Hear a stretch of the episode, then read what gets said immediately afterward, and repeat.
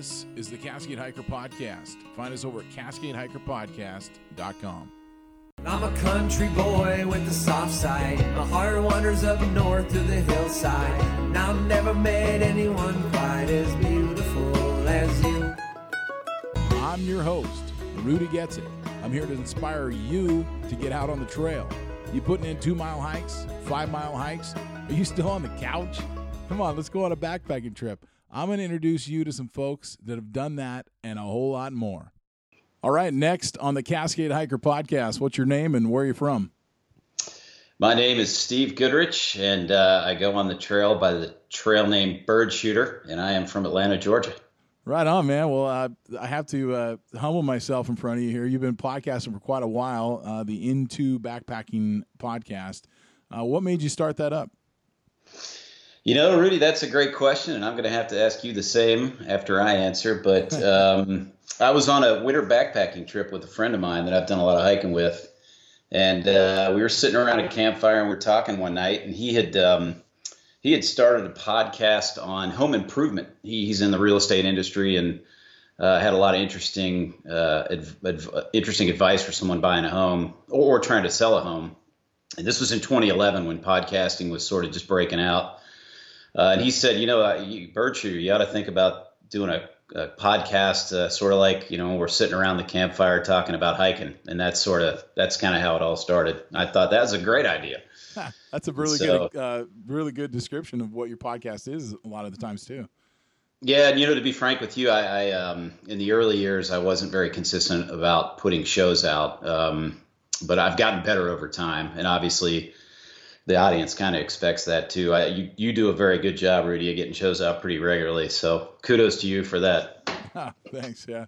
Well, yeah, no, it's uh, it, it's great. That, like I was talking, uh, i think you heard my episode with Disco from the Trail Show, and, and you know, we were kind of talking about that. And but it's just fun to have more people in the genre because because I love hiking back uh, and backpacking podcasts, and and so you were one of the originals in my mind. I know uh, I subscribed to you immediately when I first got into podcasting, like listening to podcasts. A rising tide floats all boats. and podcasting is definitely a rising tide. I will say that I have listened to a, lot of the other podcasts, and there's a lot of interesting perspectives out there. I, I definitely learn a lot from listening to some of the other shows, and um, I notice you have children like I do. You know, when they're um, watching their movies on a long road trip, uh, that you know that's a great time to pop a podcast in, and um, it's amazing how fast a five-hour drive can go by. You know. no kidding. Oh man. So how about you? How did you, uh, Rudy? I don't know if you ever told your listeners. How did you get into podcasting? Well, I, the, you know, I I kind of tell. Well, I've never actually told the. Uh, there is a podcast out there that people could probably find still, and um, I'm part of a, a Facebook group called Skagit Breaking, and uh, it's it's uh, Skagit County up here in Washington, and we. Uh, I, I started getting involved with them. Uh, it's kind of like a news site, but it's just uh, there, there was originally just three or four of us, and uh, the guy that started it and his friend they wanted to start a podcast. It was kind of like a, a kind of like a news show or whatever, and but it was more called the instead of Skagit Breaking, it was a bra- Breaking Skagit, so they called it the BS show and uh, so it was kind of fun. But uh, they were pretty uh, they were pretty low budget or whatnot. But it, man, it was so fun to get on and just talk. And so I, I that was what really I was like I need to find something. And I was like it, the whole time. I'm sure if I would have ever told anybody I wanted to do a podcast, they probably would have slapped me on the top of the head and said, "Well, why don't you do a hiking podcast?" But uh, I, I, just hadn't thought about it until I started listening to some of yours. Uh, you know, uh, into backpacking, um, the trail show, Trailside Radio, for, first 40 miles. These these shows were out there, and, and I was just like, man, I could do this and and add to what what you guys were already doing eh, that I found that I really liked. And so, what I didn't see was uh, like a local thing for Washington, kind of the Pacific Northwest, where people were kind of telling their stories. And so that's really what I wanted. And it's it's expanded since then. Obviously, here I am talking to you. Uh, so you know you're not from Washington, and so the name Cascade Hiker podcast is kind of just uh, where it all began. But uh, I've I've definitely bra- branched out since then. Well, you and I talked about, uh, you know, you obviously hike a lot in the Northwest because you live there. I hike a lot in the Southeast because I live here. And how fun it would be to uh, compare and contrast the climates, the different types of hikes you do, the animals. Uh, so I guess we're going to try to do that in the future, right? Absolutely, yeah. I, I, think that would be fun for both our listeners because your climate is so entirely different than ours, and um, you know the United States is such a vast area. We're so lucky to live in it and have an opportunity to to explore such a huge uh, piece of country. You know. Well, of course. But you, I, lo- I, I, got, I, love your area, by the way. I know. I was going to say you got the edge over me because you've been up here, man. I was I was checking out your site, and of course, I already knew because you talked about it in a lot of your podcasts. But um, uh, what is it? Only like two or three states that you haven't hiked in? You know, I officially finished my 50th state this summer. Oh man! So yeah, and you, they, gotta, you got to update your site. Yeah, yeah, I do need to update it. Actually, uh, we we went to the Dakotas, and if you haven't been there, and I, I don't know if you have any preconceived notions on what North and South Dakota would be like, but I mean, phenomenal. I mean, really? absolutely blew blew me away. Completely exceeded my expectations. So, uh, highly recommend both those states if you ever get a chance to explore them. We specifically went to the Badlands of North Dakota in Theodore Roosevelt National Park. And then we popped down to um, the Badlands of South Dakota and also the um, Black Hills of South Dakota, which were outstanding. Um, really, really, really fun, fun hiking if you get a chance. Yeah, phenomenal. Well, well, I'm kind of wondering about all the other states. I mean, I've, I've actually never talked to anybody that has been able to brag about that. I mean, that's a, that's a pretty cool thing. Yeah, you know, it, and, and, I'm actually just getting ready to release another podcast here this week. Um, I, would read an article about a guy who was trying to get in shape for the year, and he wanted to do 52 hikes over 52 weeks. So he was going to do a hike every week. Um, but but I had set out to try to hit all 50 states before I hit 50, and that that was sort of my goal, which is obviously it takes some time to do that. But I will say that there wasn't a single state that ever disappointed me.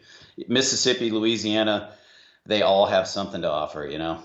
Well, now a lot of these states you kind of clipped off because uh, I was also reading because you've hiked most of the Appalachian Trail, or did you hike the whole trail? I did 94. I um, I set out to through hike the whole trail. I did 2,000 miles in 1994, so I hiked um, almost all of it. I went back in 96 and finished a couple sections I missed for various reasons. So technically, I'm a section hiker of the AT. Um, and then, you know, interestingly, and as you talk to more and more people, of course, uh, when you do these trails, there's a, um, a tendency for some people to blue blaze on occasions. There's a lot of different opinions about that, but um, at the time, the blue blazing didn't really bother me, and I, I didn't blue blaze a lot, but I did some, and over time it did bother me, and so I ended up going back and hitting the sections where I had blue blaze for one way, one reason or another. So, uh, but yes, I have completed the entire Appalachian Trail. Yeah, but te- technically, as a section hiker, not a through hiker. Well, especially with all those blue blazes. So you're talking about uh, skipping sections. They call that blue blazing. Well, that would be yellow blazing, where you actually skip a section. Blue blazing would be more where you maybe take a uh, a route that's not the designated route for oh, one reason. Right.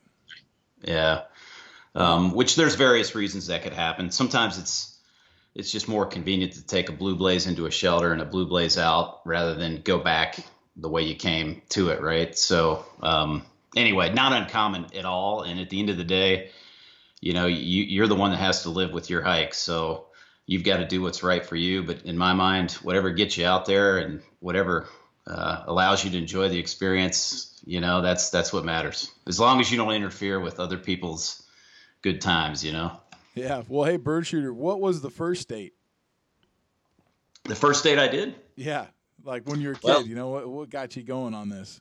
Well, that's a great question. I was born in Ohio, so um, obviously that was the first state I hiked uh, and that was the first state I went backpacking in for for the same reason. Um, but you know, I'll tell you the turning point for me on backpacking was uh, when I went to New Mexico with the Scouts and did the uh, Philmont National Scout Reservation. We did like a, a 12 day trip through the park. I, I, guess technically it's not a park; it's more of a reservation. But um, it was phenomenal. It, it definitely, it, it, at a very young age, 16 years old, maybe super passionate about backpacking and I've never looked back since. It's the greatest gift I've ever been given was that opportunity to uh, to uh, find backpacking. Really. Yeah, that's awesome. And so, So how, how, how did you get into it while we're on the topic? well, I was never in the Scouts, which that's a pretty typical uh, answer because it's an awesome organization for people to you know branch out and, and figure that out, especially for you know kids that uh, maybe their parents were in it or maybe their parents weren't. I mean, my dad never was either, and but he was a big time hiking backpacking guy, and um, and yeah, so we just we'd always go out. My grandpa was uh, not his dad, my mom's dad. My mom used to be, and uh, so when I was a kid, she she wasn't hiking, but uh, but her whole family did. I, I I summited my first mountain with both my uncle, my grandpa, and my dad, and so it was just really you know a family thing. So yeah, we were. I haven't really branched out as far as uh, to answer that other question too, uh, as far as different states, mainly just Oregon and Washington. Uh, I could probably come up with a few others if I stretched. You know, California obviously, and um, Idaho we did one. So you know, I've branched out a little bit, but uh, certainly not the fifty. That's an awesome goal. But um, yeah, so that was what it was. It was my dad and my mom and. You know, just talking about it all the time. We also grew up in a very small town, right nestled up in the mountains, so that that made it pretty easy too. Yeah, it's nice to have uh, wilderness in your backyard. It definitely makes it easier to get out. Absolutely. So, a question for you, actually. I noticed you have children like I do, and I notice actually you have a podcast for your kids. Um, you obviously do a fair amount of hiking with them. Is that fair to say? Oh, absolutely. Yeah. Because what I would, would add to the discussion we're having is, you know, um, for those that maybe don't have kids yet, it's a it's a real joy to take your kids out into the wilderness and expose them to um, the backcountry and get them away from their electronics and the TV. It's really for me, it's really exciting not just to take my kids, but to take other kids too.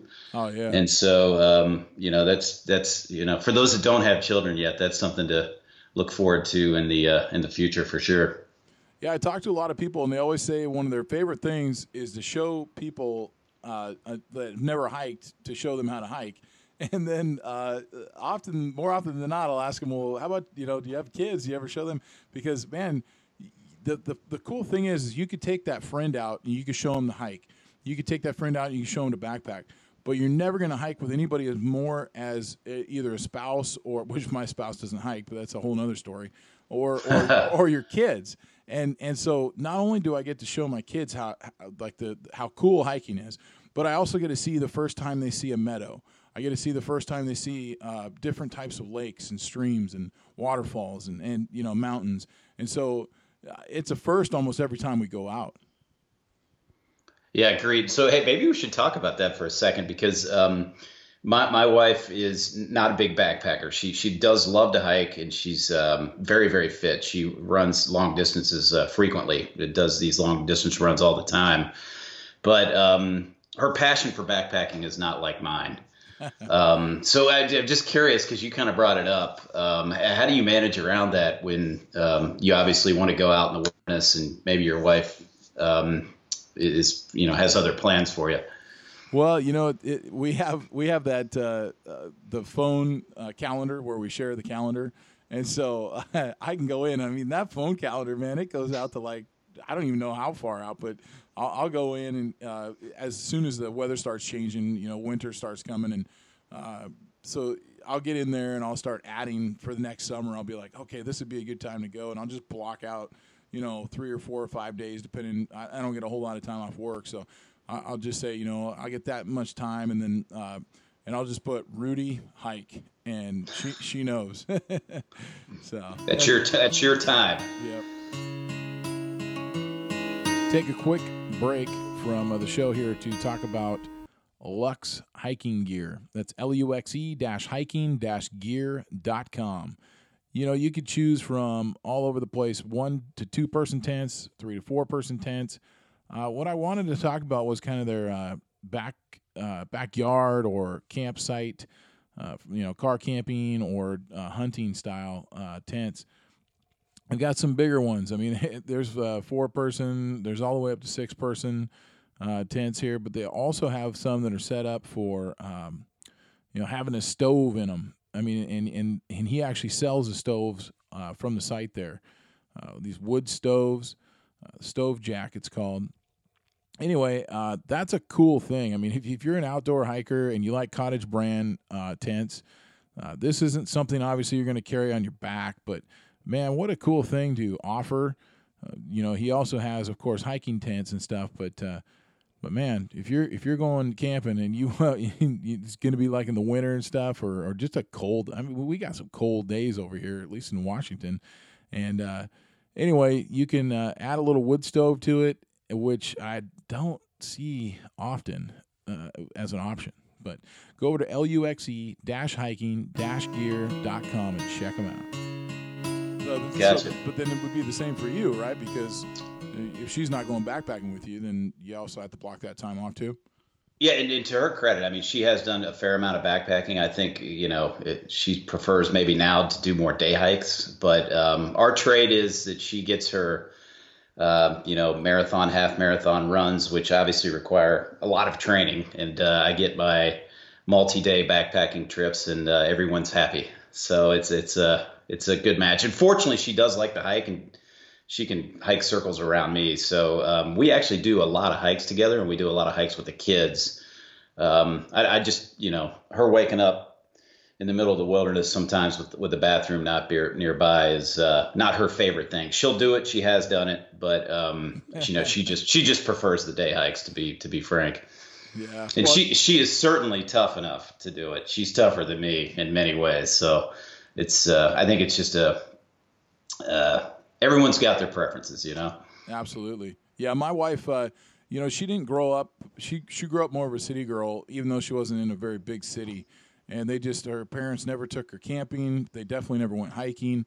They just were not an outdoor family at all. And uh, and yeah, so that's uh, that's where I came in. And then it's like, okay, well, let's go do this. And she's like, uh, she just doesn't understand it. And so it's it's tough. But uh, she does go out more frequently now uh, that the kids are getting older and they're asking her to go, and so we'll we'll find some hikes that mom can do, and you know that she won't get too uh, mad at me for doing or whatever. So, but that's that's Yeah, kind of where we're at.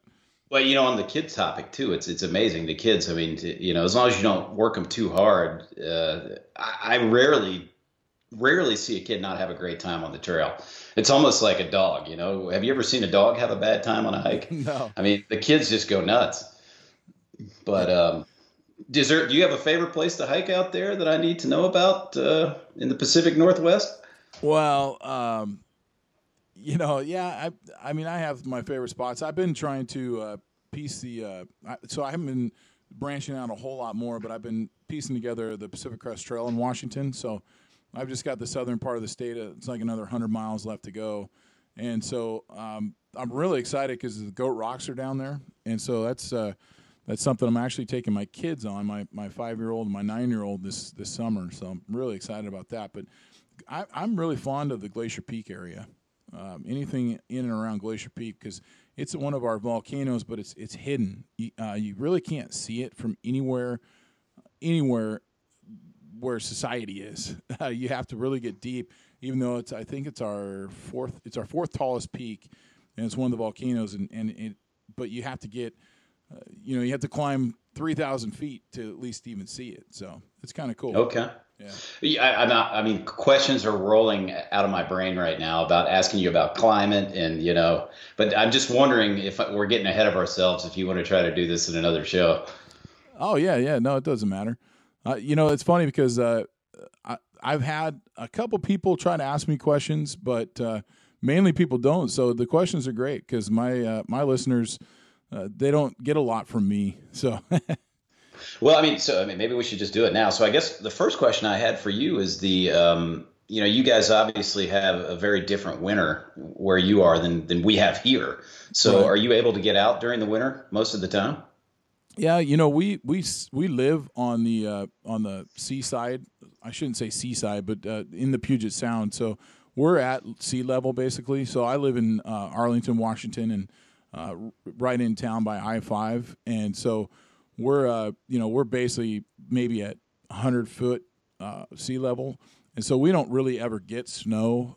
We'll have maybe like a week of snow tops uh, for the year uh, as far as where we live. So th- there's a ton of uh, like state parks and um, you know preserves and whatnot where there's there's hiking year round basically, and so uh, or city parks and and there's just a lot of that, and so yeah, there's plenty of places to go without hitting snow. But then there's also the snow if you want it. So you, get the best of both worlds, really. Now, do you have a preference? I mean, obviously, Cascade Hiker podcast leads me to believe that you do a lot of hiking. Is is that your preference over backpacking, or do you uh, like them equally? I like them equally. I, I, I, we own our own business, and so I don't get a whole lot of time to go backpacking unless I block it off. So I'll usually only get about uh, three, sometimes four backpacking trips every year. Uh, as far as, and that's only we're talking tops four or five days, uh, and that's just because of my work schedule. But uh, yeah, I mean we go hiking at least once a week. Um, on top of that, so yeah, I mean we're we're out there all the time.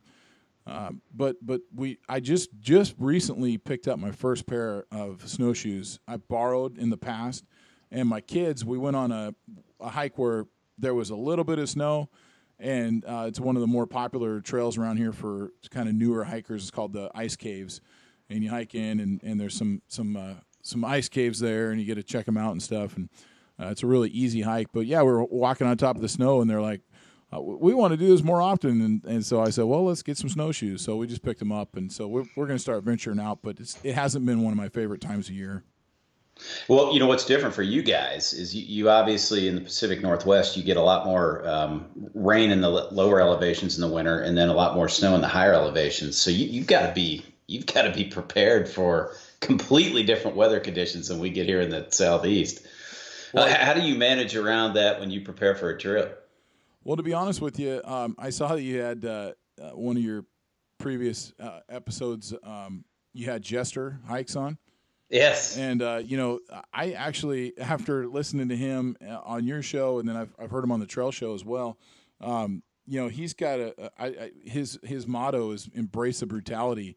And honestly, when you live in Washington, it's all part of it. You know, you you go out there. I, I actually wear shorts year round and a t-shirt, and so no matter whether it's raining or not, I'm just going to get wet. I mean, this is all part of it. And so you know, you just kind of have to get used to it. And some folks are going to want to hike with an umbrella and you know that's a pretty popular thing. And so, so are of course you know rain jackets and stuff. But I'm good with just uh, going until I can't stand anymore, and I know I got a rain jacket if I need it. Yeah, I mean, Rudy, honestly, in the, in the South, the, the, probably the biggest challenges you face here are just the humidity. If you, you the summer can be just brutally hot. One one nice thing about where you are is the summer you've got those beautiful alpine lakes and the Cascades, and uh, you've got trout fishing, and um, you know, you got the, the cathedral peaks that surround some of those lakes. I mean, I, I, am definitely envious of you guys having that in your backyard. Believe me, that is some beautiful country. Uh, it, it really is. It, it's almost like, but but you know, talking to other people, I, have grown to like your 50 hikes. I've grown to respect that because you know, like people say, like, hey, you know, don't always go somewhere. I think somebody just said this recently on my podcast, so I'm kicking myself for not remembering, but. Uh, you know, go go to other places, but don't. Uh, I think I think it was Craig Romano, guidebook author I had on recently, uh, but don't think of Washington when you go there. Think of there. You know, don't uh, don't try to compare. Basically, right? Yeah, no, I agree. I mean, I stand by my statement. Every state has something different to offer, and it and every state is is unique and cool in its own way, right? Oh, absolutely. But um, but you know, but I mean, back to my point though, right? You, you know, you do need to prepare differently depending on where you are and um, you, you, can definitely get into some serious snow here in the in the southeast, particularly in the maybe the North Carolina in the the South Virginia mountains. If if you're there at the wrong, you know, I shouldn't say wrong time, but if you're there during a very cold time, um, so you do need to be prepared. But where you are, you can get into some serious snow, right? Oh, absolutely. But you know, nowadays it's so much different. I mean, I, I noticed that uh, I think you hiked uh, the AT back in '94, was it '95? Yep. And, and uh, I, you know, I, I, think my first real big backpacking trip was probably in '93. So okay. right, right around that same time. So you can you can imagine what our gear looked like. You know, the old school, uh, you know, uh, exterior frame pack and, and that kind of thing. And we were probably carrying 60 pounds or whatever, but we were prepared for any kind of weather except for snow. And the, the, the other thing that people tend to forget about as far as gear goes from back then is that we didn't have uh, like – 10 day forecasts or whatever. If we did, uh, we certainly weren't paying attention to them. But, but, but what we didn't have was intel. There wasn't that, uh, that quick, oh, I wonder what this trail condition is in. And so we have that now. But uh, back then, boy, we just we just went out and we didn't even think about it. So yeah, we got uh, we were on a five day hike, and I think day four, so we were pretty close to the car. But day four, we we hit some just nasty snow, and we just had to keep trucking, you know, and just go right through it. Yeah, I mean, and I think that's a great point, Rudy. I mean, back in the 90s or even earlier, you just didn't have the information like you do today. And that applies not just to weather, but um, also to just general information about the trail. There's so much information that is available on the internet that just didn't exist back in those times. And uh, it, was it, it, was definitely a different game back then, no question, no question. but I, I, gotta I gotta say I do I do really actually appreciate the um, the the ability for you to do the research on a trail now that you couldn't do before. Um, so I think that's a great thing, and I've actually seen it with the Appalachian Trail through hikers. The failure rate was so much higher back when I went through in the in the uh, early '90s than it is today, and I think it's because that the through hikers just have so much more knowledge. Um, they're better prepared. They know what they're getting into. Um, I, I think that you know it's it's they don't bring the crazy things you used to see when I started, like uh, people showing up with full size axes and uh, flares and you know the flare guns and everything else. I mean, you just don't see that anymore, right? No, no, but, not uh, at all. But yeah. yes, it's definitely it's definitely for the better. Um, uh, there's a, a, lot more information out there to make your experience better now, and podcasts such as the Cascade Hiking Podcast, where you yeah. can be educated. Well, yeah, and, and, of course the Into Backpacking podcast. But uh, uh, yeah, you just kind of remind me of uh, of another one of my trips where we were over prepared. And, and, see, I, I, guess that's kind of my point. Is is most people, uh, especially back the way hiking was before, you almost it's better because you, you don't have to carry as much weight because you're you're not as over prepared. And I, I, remember we we hiked with Ice Axe. Um, I was a friend of mine and I and uh, and yeah, you know, we we did a, a, a, section of the Pacific Crest Trail from Snoqualmie Pass to Stevens Pass, and and we had our ice axes and we had all of our everything you could think of, the kitchen sink, and and uh, he he wouldn't leave without carrying his gun, you know, and uh, which I told him to leave it home, but of course he brought it anyway, and uh, you know that's a whole nother topic. But anyway, so we're just weighted down, and but the worst part was then getting the hitch right. So we we had to get a hitch out of, out when we got to Stevens Pass, and it was almost impossible. We had these huge packs on with ice axes. We looked like murderers, you know.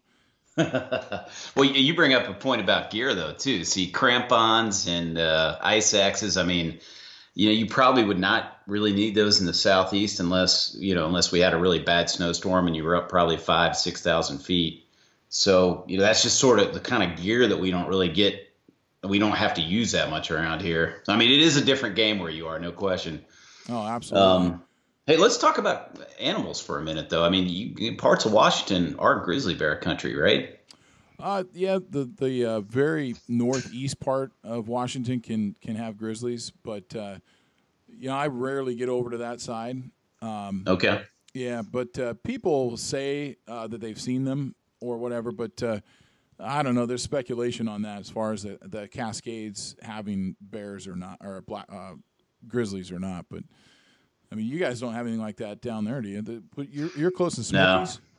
Yeah, we, we really don't. We do have, you know, we have a very healthy population of black bear. Um, the uh, the weather in the south has been, you know, fairly warm the last 20, 30 years. So there's been a lot of food for the bears to eat. They've multiplied pretty easily. Um, so there, there is a very healthy population of black bears, and you definitely need to be cautious, you know, on how you store your food and things. They're having a lot of trouble on the uh, Georgia and in parts of the North Carolina section of the Appalachian Trail with black bears that are, you know, just essentially, you know, easy access to food and um, starting to lose their fear. But um, other than that, yeah, there's not too much to worry about. I mean, you guys have some snakes, right? I'm sure you have rattlesnakes and copperheads and that sort of thing. I mean, that does that's not the kind of critter that scares me too much, but you do need to be sort of cautious there. Well, it's not something I yeah I've never seen anything like that on the hike uh, myself. Uh, we're our state's split, you know, by the Cascades, and so I do most of my hiking on the west side, and so er, you know late summer, mid mid to late summer on the east side is when you have to worry about that. But you know we hardly ever get down over that way. You, you guys actually have some, you know, like elk. They just reintroduced to um, the Smokies, which is really really cool. I think that if, if you ever get a chance, you're going through the Smokies now. Sometimes you hit the Cataloochee or the uh, Oconaluftee area, and there'll be 40 or 50 elk wandering through the valley, which is really exciting for someone that lives in the south because you don't see them all the time. When were But, you they know, you- reintroduced? Uh, it's been in the last 10 years, I guess. Maybe that's probably about right. Um, but yeah, I mean, you know, out west, you guys probably take that for granted because you get it all the time. Yeah, But that's, yeah. you know, that's not something we've historically had here. They did try to reintroduce the uh, red wolf in the Smokies, but it unfortunately didn't take. Um, Oh. So I think they trapped the remaining red wolves, which I think were down to under 10 in population, and then and pulled them out. But, um, you know, so that we don't have wolves like you guys probably have roaming out there. But um, you guys definitely have a, a lot more interesting animals uh, cruising the highland than we do. Because well, you also have mountain goats, right? Bighorn sheep, and uh, if if I were some of the Cascade areas, I would expect would have that. Sorry, we definitely have mountain goats in, in my neck of the woods, and uh, the wolves and the bighorn sheep, uh, I believe, are also in that uh, northeastern part of the state. Uh, but ba- basically, the northeastern part of the state has a lot of um, animals coming down from Canada, and then they also have. They're not too far away. I think like 100, 150 miles. It stretches over from Idaho to Glacier National Park. So, um, you know, some of the some of the animals are coming from there as well. But uh, yeah, so so they're getting a lot more diverse animals up in that very northeastern tip that's close to Idaho and Canada. So Yeah, that's what I love about where you guys are, and, and the Rockies would have, you know, I guess that as well. But the other thing I, I love about the West is how you can hike into those alpine lakes. Man, that is really cool. Because in the South, we're kind of, you know, we're kind of limited to maybe hiking into uh, a really cool river. Like the Chattooga is phenomenal. Anybody that ever comes to the Georgia area um, or even the the western side of South Carolina, the Chattooga River is really, really a cool cool place to explore. There's a Chattooga River Trail that runs. Uh, uh, it's probably I don't know. I'm just guessing here, but maybe about 70 miles. Um, but you know, you you guys definitely. Uh, I love spending time in the Pacific Northwest. I guess that's the takeaways, David. Here. well, the Ch- Chattooga River sounds cool too, and I know that you had an episode strictly about that, didn't you? Yes, I did actually. I mean, when I have hiked the whole Chattooga River, and um, you don't need a permit, you can um, you, you can basically just get on, hike north or south. There's uh, you know primitive backcountry campsites that aren't even really designated, aren't even really marked on a map, but there's plenty of them on the trail. There's really good fishing on the river, especially as you get further south and the river gets wider. Um, now, when you're further south, you'll start to see, you know, kayakers and boaters. And by boaters, I mean uh, canoe or kayak. You're not allowed to have a motorboat. When you get to the very top of the Chattooga River, kind of where it hits North Carolina, South Carolina, and Georgia, um, that area is is there's no there's no boating allowed. So you'll mainly run into fishermen, and it's a much smaller stream up there. But uh, it's really really cool. But that I mean, there's a lot of cool rivers in the South. It, but that's the difference, I think, where we are with where you are is you've got these amazing cathedral peaks with a little lake in the middle, right? And we've got these, you know, fairly interesting, cool streams and rivers that you can run by and camp and fish and swim. And, you know, there's rope swings and, you know, just a very different, very different uh, backpacking experience. Although I will say the Smokies, um, the Smokies do take it up a notch. They're they're very very cool. Although I would recommend going in the winter over the summer Oh, because really? there's a lot less people. Yeah, Oh, that makes sense. Yeah. yeah, but it can be very crowded in the winter actually. Huh. So, or excuse me, it could be very crowded in the summer, which is why you'd want to go in the winter. Oh, okay. Yeah, that makes a lot Yeah. of sense. I've heard I've heard that about it too. That it gets pretty packed. Yes, especially on the Appalachian Trail, which runs the ridge, and it's very very pretty. But um, you know, especially through hiker season, you've got a lot of people going through there. So, but I, I love the Smokies. If, if anybody's listening to this and uh, are looking for a cool place to go in the South, that's certainly one of them. Yeah. Um. When you know to kind of jump back a little bit, so you're talking about all the rivers, and and uh, you know we have that too. Uh, we have we have quite a few cool rivers, but uh, I mean I would love to go check out those rivers because one thing about the lakes is that you can't have 70 miles worth of lake. uh, you know, so you're saying you had the 70 mile trail up the Chattooga, and uh, that's right, Chatt-. Chattooga, yeah. yeah. It's got it's got to be an Indian name. So I, I, don't expect you to pronounce it perfectly. well, we don't have that. You know, I mean, we yeah, we probably have some river hikes that, that are pretty long. I know the Olympics has has a pretty well known river hike, but uh, you know, these lakes, you know, you're hiking to them. There's most of the time there's not a whole lot of view. You're just in the woods, and then you pop out this lake, and yeah, the view is amazing. Uh, they call them the, the Cirque Lakes, and so you know the glaciers would come down and kind of sit amongst that rock and just kind of carve out this little lake, and then the, the glacier would kind of fall apart uh, or, or, or travel back down the mountain from there, and that's that's where all these lakes come. But but because of that, all the lakes you know, I'm spoiled, right? But they all start looking the same. So it's like, oh, I'm going to go check out you know, up our Mountain Loop Highway is where I grew up by Granite Falls, and we have one of the most popular lakes in the state called Lake 22, and every lake looks like Lake 22 to me. So I, you know, I guess I'm spoiled, but uh, oh, Rudy, you're taunting me here. I, I, I died to hike to one of your lakes. You know, you know what else you have that we haven't even talked about, and this is true for Georgia too. And our coasts are entirely different. But uh, I've actually hiked some. Have you have you hiked much of the Olympic Coast, um, Olympic National Park there? You know, I'm going to take my daughters out. Uh, I've I've only hiked a little bit, but I'm going to take my daughters out on a on a trip. And I was looking at your loop trip that you were talking about, and oh I yeah, oh, I might that's do that. One. So yeah, that's a great one actually. I, I love your coast. I think your coast is beautiful. Um, I think it is so cool. It's so completely different than anything we have here too. Um, but I will say, if you ever are in the South, and I don't know if I wouldn't recommend doing this probably in the middle of the summer because it'd be insanely hot and the bugs would probably drive you crazy. But um, there's a, a coastal hike you can do at Cumberland Island in Georgia, which is a national seashore. Wild horses running around, armadillo everywhere, wow. which I didn't realize an armadillo had made it this far east, and they apparently have. Um, really, really cool. You have to take a ferry to get out there. Bunch of backcountry campsites.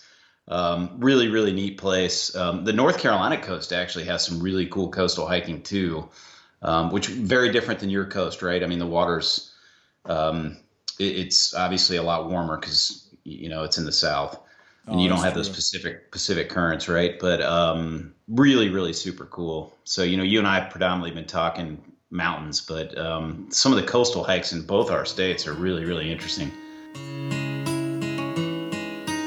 Hey, let's talk colors. And I'm talking Waymark Gear Company. That's waymarkgearco.com.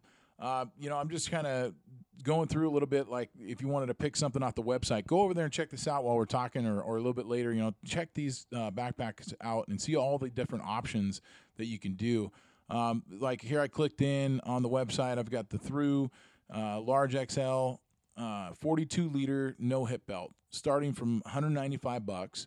And here's all the colors you can choose for the actual pack itself. You got teal, purple, blue, yellow, white, navy blue, orange, slate gray. that sounds cool. Red.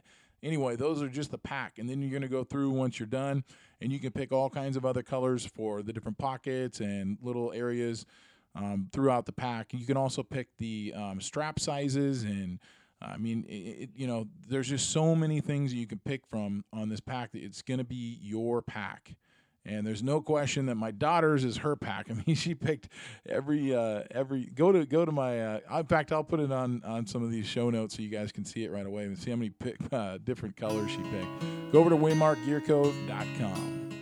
Well, I don't know how that that uh, how it is in your your neck of the woods, but uh, like with our coastal hikes um, we get a ton of fog. I mean, all the time, and in the and that's really where the rain starts because our coast has the Olympics right there, and so that's like where the first rain comes to Washington is is it gets hit by you know the clouds all stop at the Olympic uh, mountains, and then the the coast just gets dumped on, and then they'll go and they'll get stuck again at the Cascades. Uh, but yeah, so so how is it over there? Um, you, you mean in terms of precipitation or and, and fog? Yeah. Oh, fog. Um, I mean, we definitely have our moments where you know we get fog. Um, you know, I, honestly, Georgia gets a lot of sunshine. Same with probably I don't know about Western North Carolina as much. Yeah, pretty much.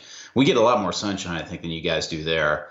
Although I've actually heard that um, we get more rain than you get in Seattle, in the Seattle area. Oh yeah. And I think I think it's because when we get the rain, it comes down in in really really strong thunderstorms. So we get a ton of rain at one time, and then it'll clear out. But you know, you guys kind of get it slower and more, you know, drizzled, right? You don't you don't get the downpours that we get here.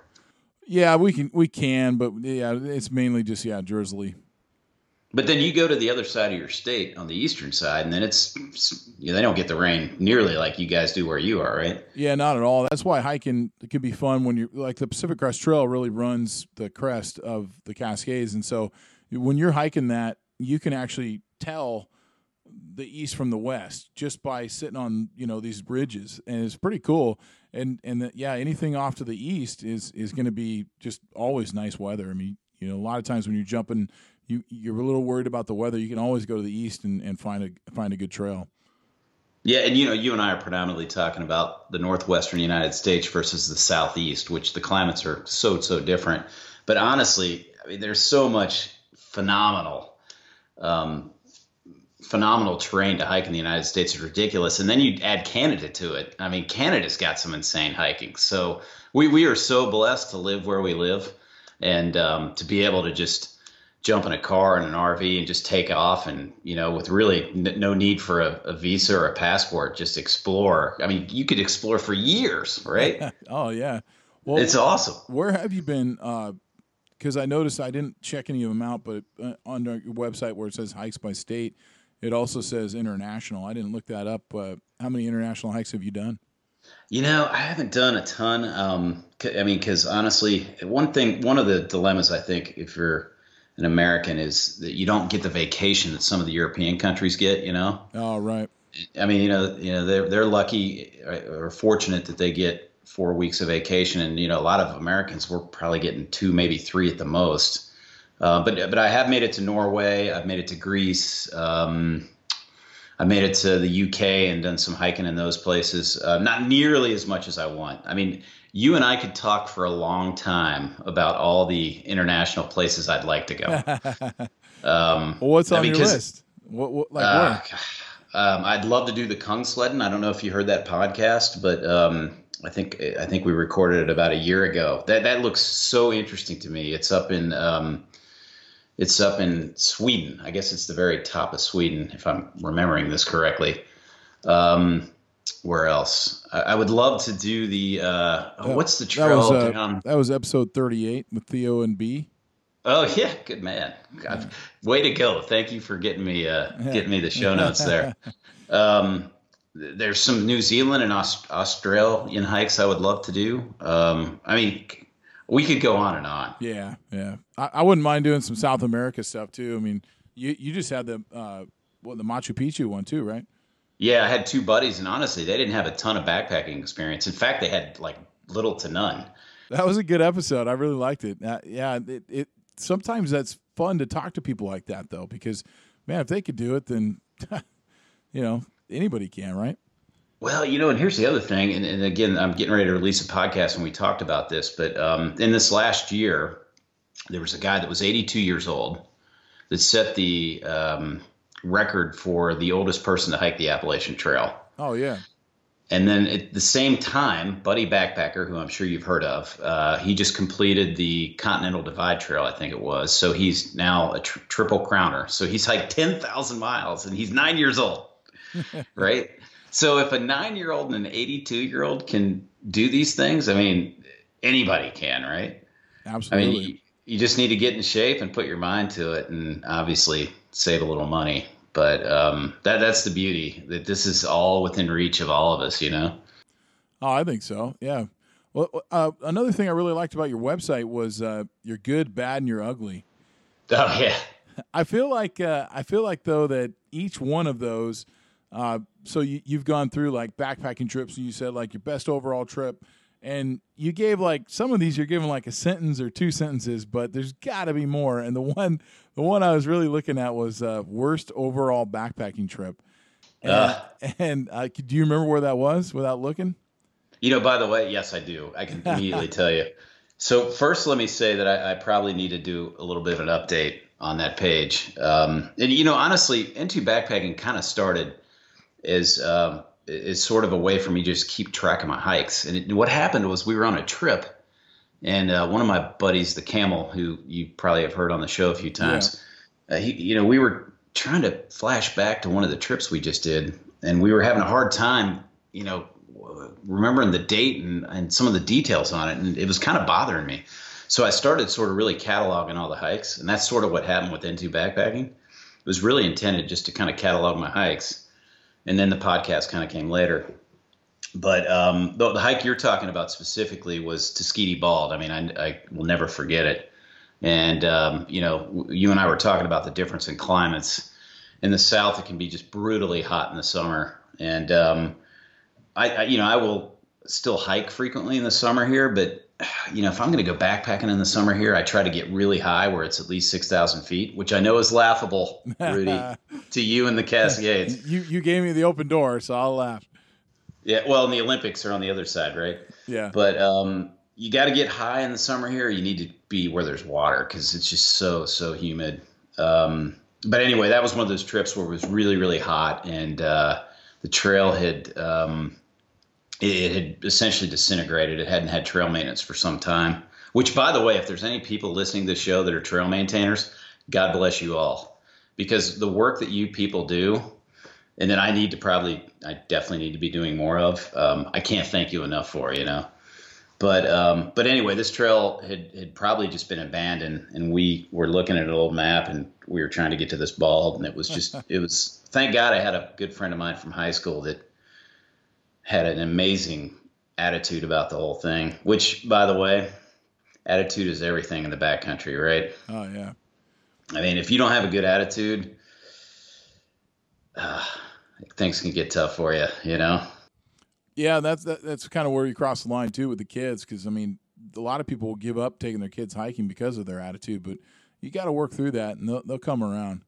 Yeah, it's definitely part of it. And you know, for anybody that's listening to this, it's going to do a long distance hike or certainly those that have done one can appreciate this. I mean, you know, it is about your attitude. It's about your mental just ability to roll with things because, you know, your body is probably going to adjust. It's probably physically going to be able to take it, but you know, the mind, the mind is a powerful thing. You have got to. Uh, sometimes you just got to roll with the punches, you know. Anyway, but that was like so. I was with a, a, good friend of mine. We got to the top. We made the best of a very hard hike, very hot hike, and um, without a doubt, to this day, probably my worst backpacking experience. How about you, though, Rudy? Let's hear your. Oh man, hear. I uh, I don't know. Um, it would probably be the one I was talking about where we had to hitch out of uh, Stevens Pass and. Um, I'm sure there's other ones that I'm forgetting because I wasn't really thinking about it. But yeah, we uh, we well, water filtering had really just become a thing. I mean, I think it was well, I guess we're in the. I I kind of went like about from '95. I graduated from high school in '95, and so then I I took about I don't know maybe four or five years off of hiking. So this would have been probably about 2000 and so my hiking gear never was updated. I just grabbed all my old stuff and get going. Well, my buddy, who I told you had to bring his gun and everything, he's the one that wanted us to have ice axes and all this other stuff. And uh, he also got this new uh, water filter pump thing.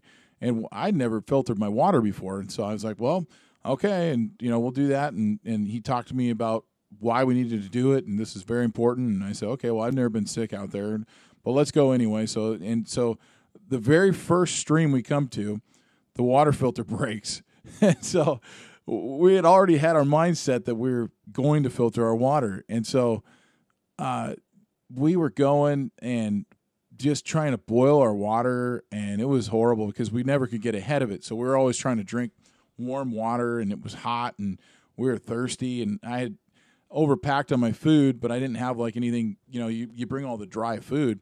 Well, I had these I had these little peaches, you know, that uh, that come in the juice. That you just take the lid off, uh, the plastic lid off, and it's the plastic cup, And, I uh, love that juice. Love oh that man. juice, man. we we ate all those, and and this is only the second day, and we we still had another fifty miles to go or whatever, and we were only doing about twelve miles a day, so um, at, at that time, but yeah, so it was just miserable. Then when uh, the the night before we were about ready to be done, um, we just got dumped on, and the tent that I had was one that I had just bought, and it was it was not a good tent. I didn't have any clue what to buy, and uh, back then, and and we got just completely soaked, and so we had to walk out. And like I said, nobody would pick us up, so we're walking down uh, what's Highway Two uh, over here in Washington, and um, nobody's picking us up. It's starting to get dark, and we'd already put probably, including road miles, we're talking maybe 30, 32 miles. And we finally just dumped our packs off the side of the road, and, and uh, V-dub van picked us up, of course. Yeah. so we, we got home, we, we got back and got our packs and stuff, but that was just miserable. You know, but the trail the trail delivers sometimes when you need it most. You can't count on it. You can't you can't like bet the farm on it, but a lot of times it does, you know.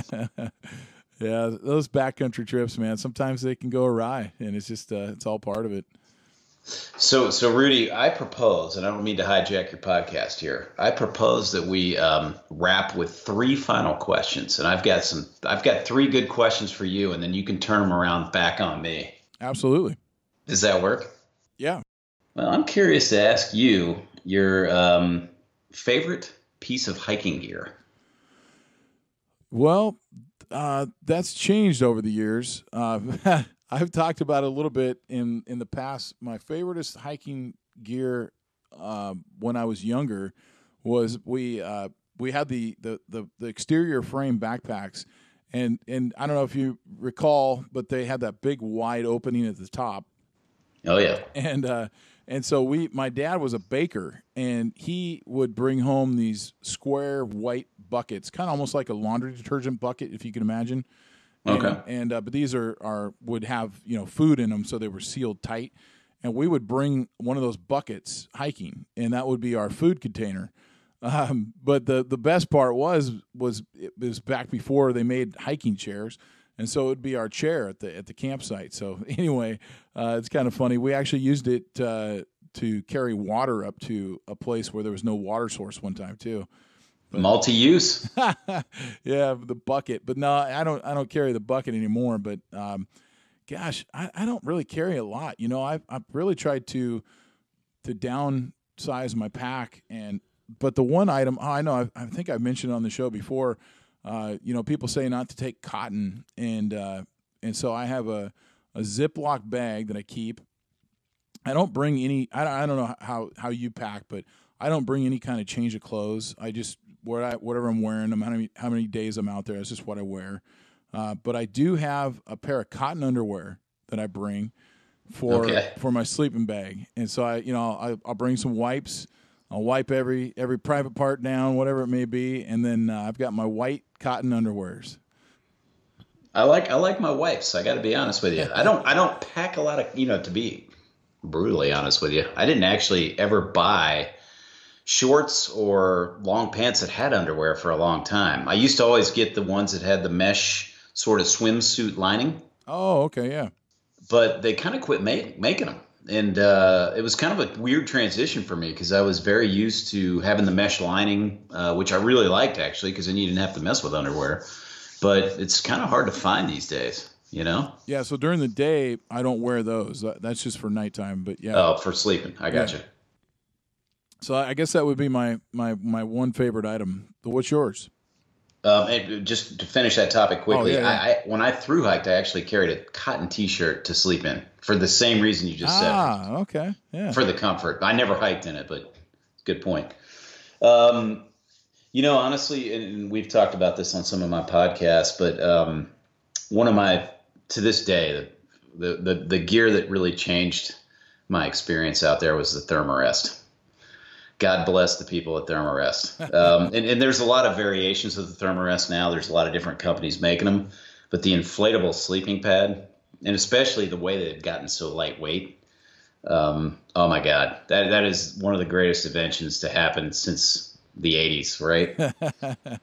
Yeah. Um, I would also say though about the Thermarest, um, when they came up with the chair kit idea, where you could Oh actually, yeah, oh, that was brilliant. I mean, that just took a Thermarest that was already at the top of my gear list and made it better.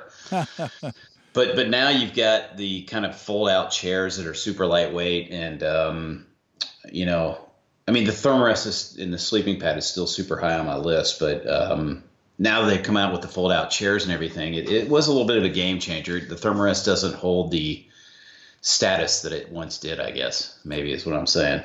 So I hiked with a guy one time uh, from a hiking group, and actually, I guess we didn't hike together. It was at a meetup, and he brought his new invention, and he had the hike uh, like a, a lightweight hiking staff. So it was like a like the, the trekking poles. Uh, Okay. But it was just a big staff, and um, and then he had one of those chairs affixed to it, and so he, he was like he didn't have to put the chair in his pack, so it was just it was uh it was I don't I forget uh, maybe zip tied onto his pole or whatever, but uh, it was kind of creative. I, it looked awkward to me, but uh, he loved it. Yeah, I mean, you know, every, everybody's got their opinion on that, and you know, um, I, yeah, whatever works for you and makes you comfortable is is good with me. You know, Oh, that's yeah, that's the only way you can go. absolutely. So, you ready for question number two? Yes, bring it on. Your most memorable backpacking or hiking experience? Hmm.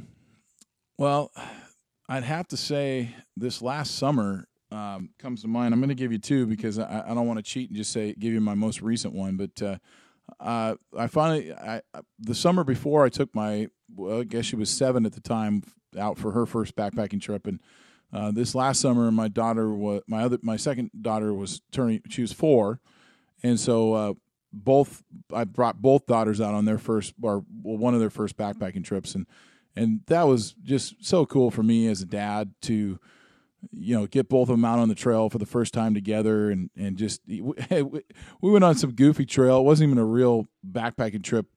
Though the four year old didn't know it we were only about a mile away from the car but we had hiked around this lake and you know we put in about a six mile day of hiking and then we then we camped at this spot and we were just right by the car but man what a what a cool experience. Yeah, the other experience would have been um, was was right there by Glacier Peak, and that was uh, with my dad who no longer hikes, and we uh, we you know we base camped, and and and I don't do that anymore, and I, I might pick it back up.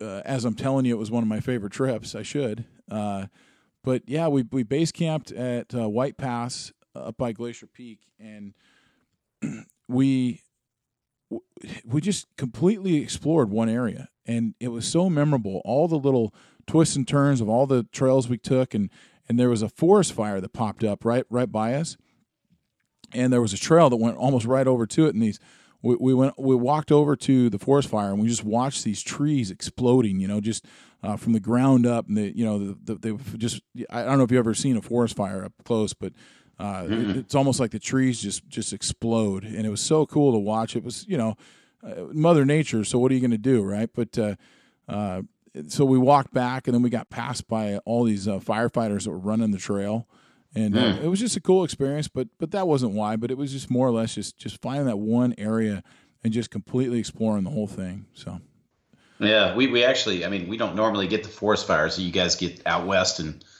maybe even in the Rockies, but um, th- this I guess was last year. God, we had an insane fire season for some reason. Um, the the actually the Smokies where I was talking about before, they're still recovering from that.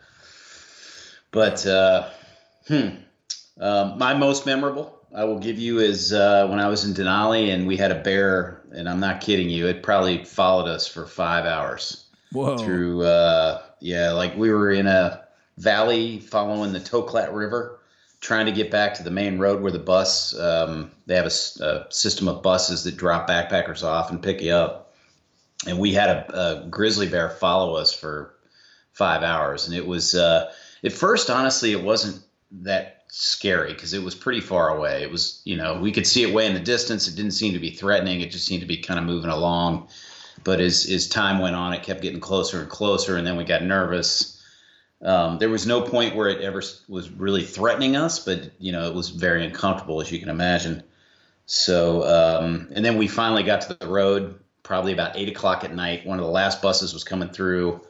Um, you know, of course, it's light there, pretty late in the uh, summer months because they are so far north. But uh, the bear followed us all the way up onto the road.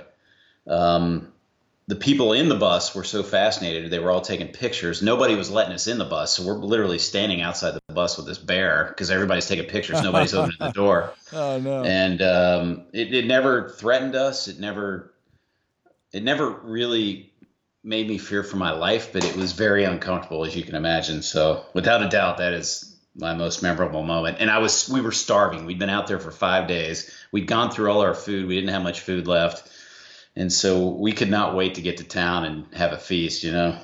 Oh, that's But cool. uh, yeah, yeah, Jeez, that was definitely memorable. Yeah, that's crazy. All right, so number three, Rudy, are you ready? Yep. The funniest thing that ever happened to you in the backcountry. Ah, man. I you know, I've asked this question a few times and I don't know that I've ever thought about it for myself. All right, so my dad and I were hiking from the east to the west. So we kind of talked about how the Cascades are split and uh, from the east side to the west side it splits the state. And so we started on the east side and we, we came up uh, Spider Meadows, up over Spider Gap, which I think is uh, 6,900 feet. So um, come down into these Lyman Lakes are called, the, the glacier fed lake. There's a glacier right on top of this lake. It's so cool. And, uh, so we're craning our necks looking at the lake, and my dad falls. And he fell a lot, but uh, he broke his tooth when Oh. he fell. But we were we had gotten dropped off on the one side, and we're a good two days from our car, and so uh, immediate fear. His pain was just immense, you know, and, and we're just thinking, oh no, like what are we going to do? Well, the whole dang tooth came out, like root and everything. I don't know how Oh. it happened, but uh, so so he didn't have any pain. He was like, well, it hurt a, a little bit, but then uh, but then he didn't have any pain. So uh, to me, it was it's. I guess it's just kind of funny looking back because it's like, man, that could have gone really bad. You know, if he would have broke it, like chipped it real bad, you, you know that kind of pain. And uh, Oh yeah, yeah. so because it came all the way out, he didn't have any pain at all. So we, we really got lucky. wow, yeah, that's that's definitely. I don't know. I, I guess I don't really have any funny stories. But my my daughters, we started piecing together the Pacific Northwest Trail this last uh, year. Uh, I started really getting into the Pacific Northwest Trail, and, and it's funny because when I was looking at your hikes in this area, um, you've kind of hit both sides of it and kind of right in the middle and everything. Um, it starts at Glacier National Park and it goes out to uh, Cape Alava out on on Olympic National uh, on our coast. And so it's a 1,200 mile trail. And, and so I thought, well, I'm going to start, you know, piecing it together. Well, in our neck of the woods, there's a lot of road walking. So Okay. uh, we're hiking a little section there along the road, and it g- goes over um, over the water on this cool bridge. So I thought, well, the kids want to go over this bridge, so we walk over this bridge, and you know, we go out hiking all the time. The girls know to just squat and poop or squat and pee or whatever it is, right? And uh, well, there's a big casino there, and there's a four lane highway and everything. And my my four year old says. I really got to go. And I said, well, then just go. And so now every time we drive by there, we're like, hey, remember when Reggie peed right there? And I just think about when she's, you know, 17, 18 years old and, you know, telling her, and she's just going to be like, man, why did you let me pee right there? well, we were hiking, you know? Yeah, I'm sure she'll remember that for years to come. yeah, we we actually did a podcast on the uh, the Pacific Northwest Trail. That looks awesome, by the way. It looks really cool. Some of the fire tower shots look phenomenal. Oh, yeah. Yep. Um, yeah, yeah. I love your area. I mean, I can't say it enough. I think I think the Pacific Northwest is beautiful. Um, so I'll, I'll give you I'll give you potentially uh, one of the funny things that uh, that I uh, that I recall. And by the way, I'm working on a book just to try to get all this Oh, stuff down. nice. Yeah, it's probably going to come out as an ebook first. But you know, when I was when I was doing the Appalachian Trail in '94, um, and I have you ever hiked the uh, Shenandoah National Park, Rudy? No. Um, I'm, I'm sure you're familiar with it. If you ever if you ever get a chance, you know you can pretty much drive through the spine of the park, which is really really pretty. There's a lot of black bear. It's it's kind of cool if you're ever on the East Coast. But um, we were we were going through there, and the Appalachian Trail crosses the uh, the the main park road frequently. Which you know, if you're a through hiker, is phenomenal because you have access to food like all the time. You don't have to carry any food at all, you know. But um, anyway, we we are coming out of the woods and we're we're crossing the road, and there's a little pull out place where tourists can kind of pull their car in and get a killer view and get a good picture. And there's this Asian couple that's standing there, and uh, they look like they're having an argument, angry at each other, right? And the woman's got a little, like a, a very small baby in her hand, and um, I mean, like newborn, bare, barely born, you know. And uh, there's a big thunderstorm coming, and you know we we see the storm coming, and so we're getting ready to scramble for our our rain gear. And uh, as we get closer, we realize the car is running, and that they are locked out of the car, right? Oh no. And so that that's why they were arguing was because they were upset about the, the, storms coming and they're locked out of the car. So um, you know, sure enough, you can see you can hear it coming. You can hear the thunder. You can hear the lightning or see the lightning.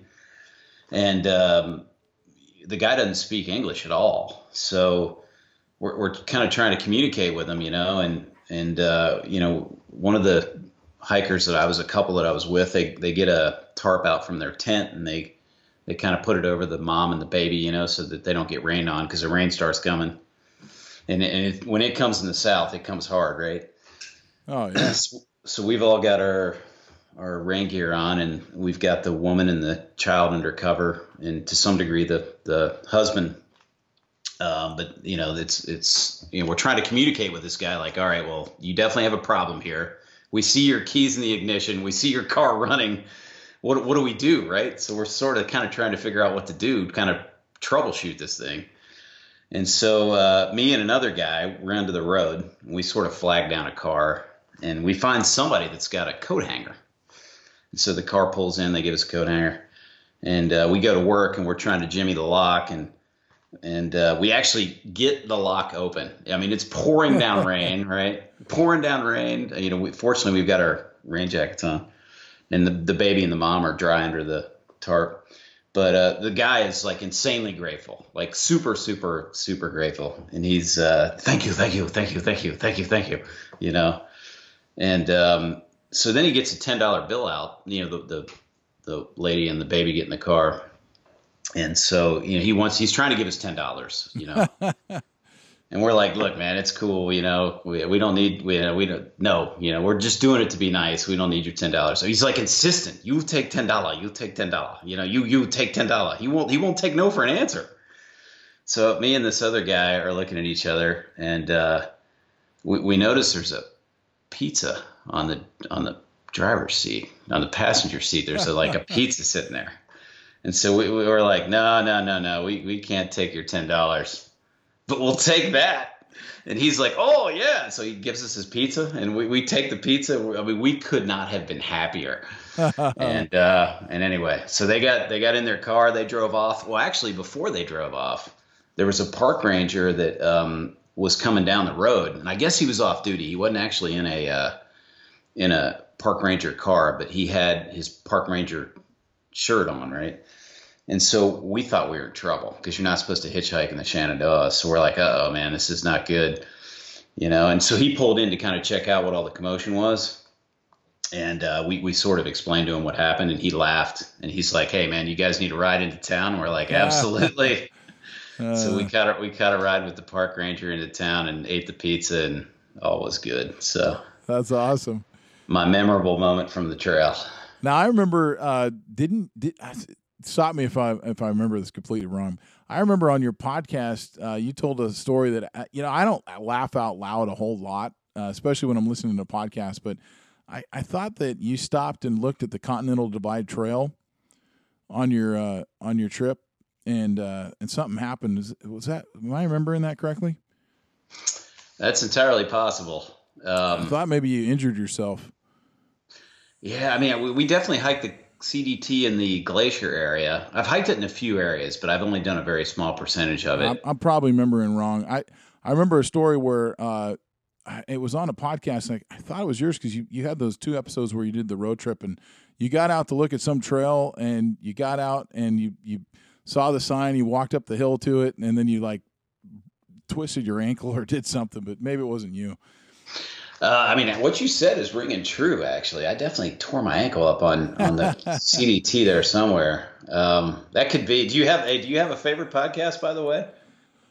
Well, um, you know, I I don't know that I have a favorite one. I, I'd have to look at my phone. That's a good question. I, I love that that question. I talk about a lot of podcasts on my podcasts, and of course, all podcasts aren't always um, hiking related, but uh, you know, anytime because the podcasts that are hiking, the, the cool thing, why it's cool that uh, you know the ones I mentioned, uh, you know, mine, yours, uh, into backpacking, and then and then you got the trail show.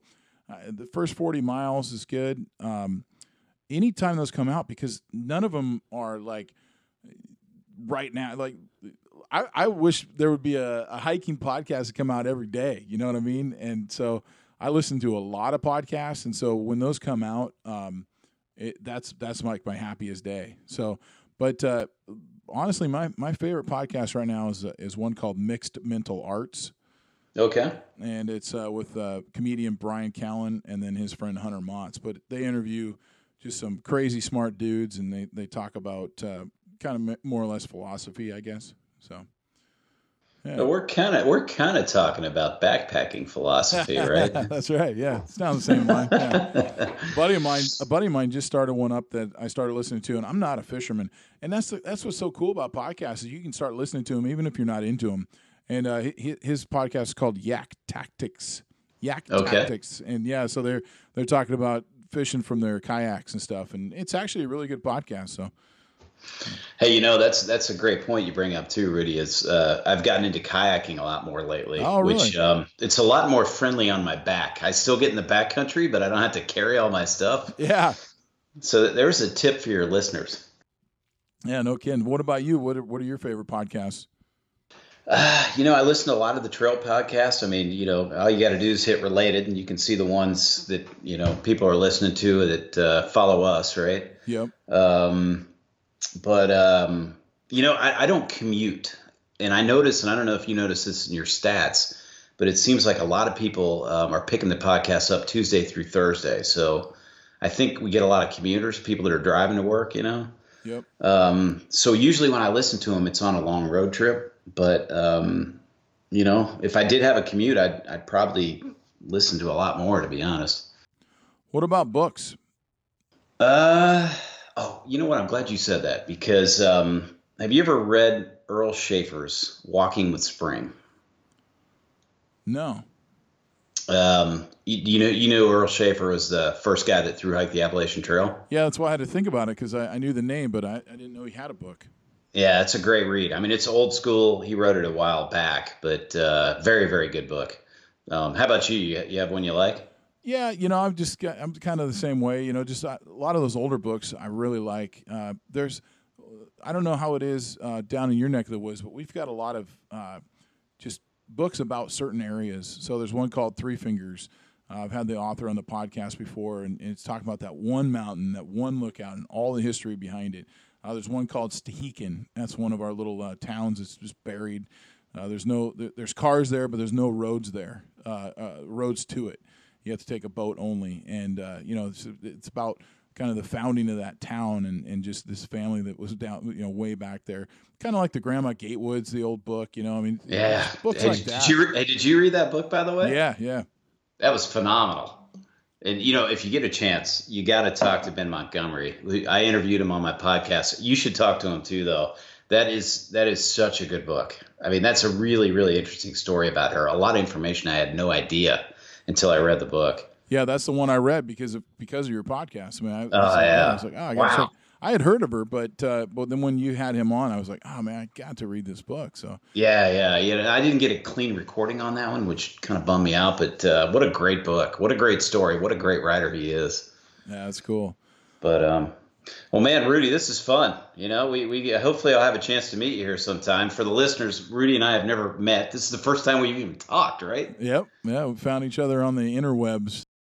Well, hopefully we will have a chance to do this again. Right on. I hope so too, man. It was good talking, Bird Shooter. Absolutely. All right, that's the show. Thanks so much for tuning in. Don't forget to join the Patreon page. Find me at patreon.com slash Cascade Hiker Podcast. Also, hit me up uh, with an email, rudy at cascadehikerpodcast.com. Find me on Facebook. My Facebook page is Cascade Hiker Podcast. Twitter, find me at in underscore Cascade Hiking. And I'm Cascade Hiker Podcast on Instagram. Thanks, Whiskey Fever, for letting me use this track here, Tall Grass, off their album Gonna Wake Up This Whole Town. Go find them at reverbnation.com slash whiskey fever. Hey, see you next week. You were sweet like honey on a heartbeat. You were fine like wine in the sunshine. I could feel you coming on strong. Could never be wrong, could never be wrong. I see her laying down in the tall grass, playing mandolin in a white dress. I come running when I hear that song. It could never be wrong, it could never be wrong. Where you wanna run, baby, I'll run too. I would leave this world for a beautiful girl if I could just find